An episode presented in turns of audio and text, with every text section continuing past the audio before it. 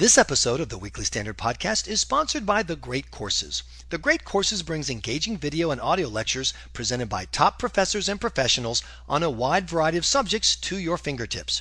The Great Courses has a collection of lecture series geared towards professionals, including Scientific Secrets for a Powerful Memory, How Conversation Works, Art of Public Speaking, and Influence Mastering Life's Most Powerful Skill.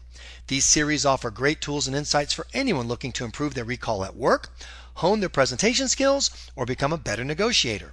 And now, for a limited time, The Great Courses has a special offer for Weekly Standard listeners. Order any of these four business and presentation courses for just $9.95. This special price of $9.95 is only available for a limited time. Order today. Go to thegreatcourses.com slash WS to find out more. That's thegreatcourses.com slash WS. Welcome to the Weekly Standard Podcast. I'm your host, Michael Graham. With us is Fred Barnes from the Weekly Standard, who has covered so many debates. But Fred, I've never seen anything like this 17 way race, two tiered debates. Have you seen anything like it? And how is it likely to play out? Well, I think there are different ways of looking at it. In one, in one way, you can say uh, it's uh, there are two debates, but it comes down to 16 candidates and one candidate whether we like it or not. Mm-hmm. Uh, this first debate, or rather, it is the second debate, starts at 9 p.m. Eastern Time, goes for two hours, and includes among the candidates Donald Trump. Well, uh, Michael, at the moment, Donald Trump is the Republican campaign. Uh, he has disrupted everything in the campaign. The other candidates, who were never particularly uh, entrepreneurial anyway, don't seem to be saying much. Um, they're they're quiet. It really is a, a been a pretty prosaic campaign, despite the fact that there are really uh, a number of impressive Republican candidates. But look, uh, this uh, this debate uh, has to deal with Trump, and I'm expecting uh, uh, the Fox uh, so-called moderators to be really uh, tough on Trump in the sense of asking him questions and forcing him to uh, try to answer them in a way that other interviewers haven't. You know, what uh, does he have a real serious agenda? I mean, how does he intend Mexico to pay for that wall across the southwest border? Um, what's his uh, immigration policy? We know he's not crazy about immigrants, but you know, does he have a real policy? Well, what are the details of it? How would it work?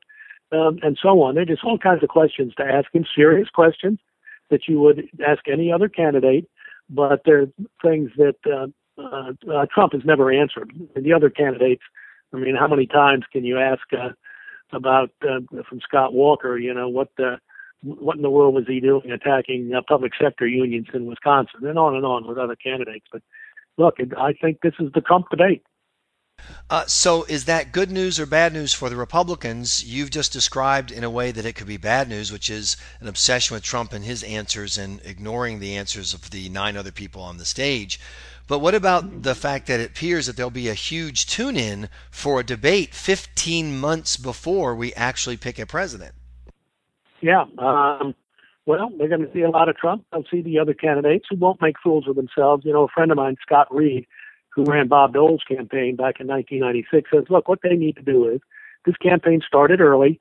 Uh, most of them announced uh, months and months ago, and they need to really reintroduce themselves and tell and tell voters out there, uh, potential primary voters, of which there'll be a lot, um, exactly what their story is, why they're running, why they want to be president, what they intend to do, and if they have a, if they're governors and and have a strong record, they can um, make the argument anyway that what I did as governor and I think Jeb Bush has already uh, made this argument, and others have, but particularly Jeb Bush.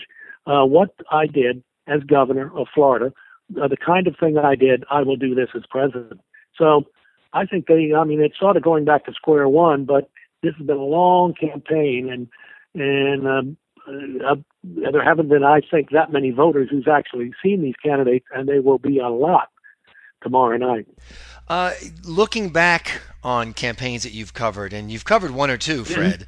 Uh, does yeah, a, one or two. Does does a year in the past, or a specific debate, or moment in the past, or race in the past come to mind? Well, the one that I'm I'm reminded, uh, the ones I'm reminded of are, uh, and happen to be the ones I remember the best, and those were the ones in 2011 and 2012, just because there were so many candidates. I don't remember a lot of debates with uh, early. I mean, going back to 1980, what did you have? How many candidates in a debate? You may have had. Yeah, I guess there were, you know, there might have been six or seven, but uh, um, the uh, the most famous debate, of course, in the 1980 race was the one-on-one debate in Nashua uh, between Ronald Reagan and, and George H.W. Bush. Um, but think of the ones back in in 2011 and 2012. I think they show uh, something I'm I'm writing in a piece I've done for the Wall Street Journal uh, for tomorrow's paper, and that is uh, that uh, debates usually don't affect the course of the campaign, but they can affect candidates a lot. Uh, remember Herman Cain, nine nine nine. he uh, he, uh, people forget he was riding very high. He was uh, uh, tops in, in in Republican polls. Maybe about this time in 2011, uh, and oh, a, a few months later, there was a, a debate on national security. He, he was lost. He didn't have anything to say really, and uh, and he soon faded. Uh, and this happens to other candidates. Well, Fred, I, I think that the Herman Cain analogy is very apt because of the timing, because of the media friendliness mm-hmm. of Herman Cain. You know, he knew. In fact, he's a talk mm-hmm. show host. Uh, in, uh, in, fact, he's my competition on the radio in Atlanta every day. Really? Yeah, and uh, so you know he knows. Well, you're more genial. Yeah, and he's he knows them. I'm not as good as math. I, I got I was trying to come up with yeah. 10, 10, 10. But anyway, my point is, I see a lot of analogies but what here's what concerns me. I've been playing a piece of audio for people for the last 48 hours. It's from a Frank Luntz mm-hmm. focus group in which yep. a clearly frustrated Republican turns to one of his fellow Republicans as a Trump supporter and starts going through issues. You know, he gave money to Hillary Clinton. You know, he was pro uh, abortion. He was pro socialized medicine. And the Trump voter kept saying as loudly as she could, I don't care. I don't care. I don't care. Yeah. And that's what I wonder is is there something about Donald Trump that makes even the premise of the debate sense pointless for his supporters because they really aren't supporting for him f- for anything he would say there anyway. They're yeah, supporting him for what it says about them and for kind of this moment of anger that they believe he embodies. Uh, I'll, ha- I'll, have to say Trump has uh, focused on this group of people, and a, a huge chunk of the Republican electorate, maybe a quarter or more, uh, they believe that, look, Republicans had these tremendous victories in 2014. They uh, now control the House and the Senate. They are dom- Republicans are dominant across the country in state houses, and they don't seem to be uh, producing much of anything. And, and, and Trump has become uh, their champion. But if Trump, in this nationally televised debate with these other candidates there, can't come up with credible answers to legitimate questions, about his agenda, if he actually has one, details of his plans on on immigration and health care and so on. Uh, he's got to deal with those, and I and I think the Fox questioners who are tough. I know the three of them; they are really tough, um, and and I think they're going to ask these questions. Look, but if he can answer them, if he really does have an agenda, if he really does have well, well look on a, on immigration, I want to do one, two, three, four, five. Um, well, then uh, I think he'll be in good shape. One but last question. One last question: If you were advising someone on the uh, stage with Trump, would you advise them to a be the person who flatters him, as Ted Cruz is doing, or b mm. the person who is the who takes him on so that should the Trump wave fade, you'll be perceived as somebody who you know confronted Trump. Which one is the smart place to be?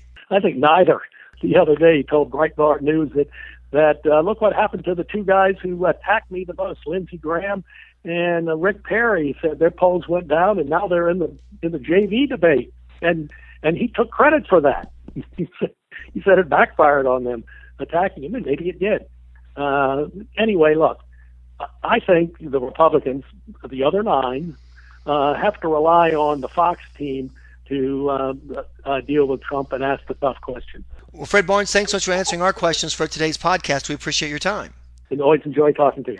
You've been listening to the Weekly Standard Podcast. Please be sure to check weeklystandard.com regularly for podcast updates. I'm your host, Michael Graham.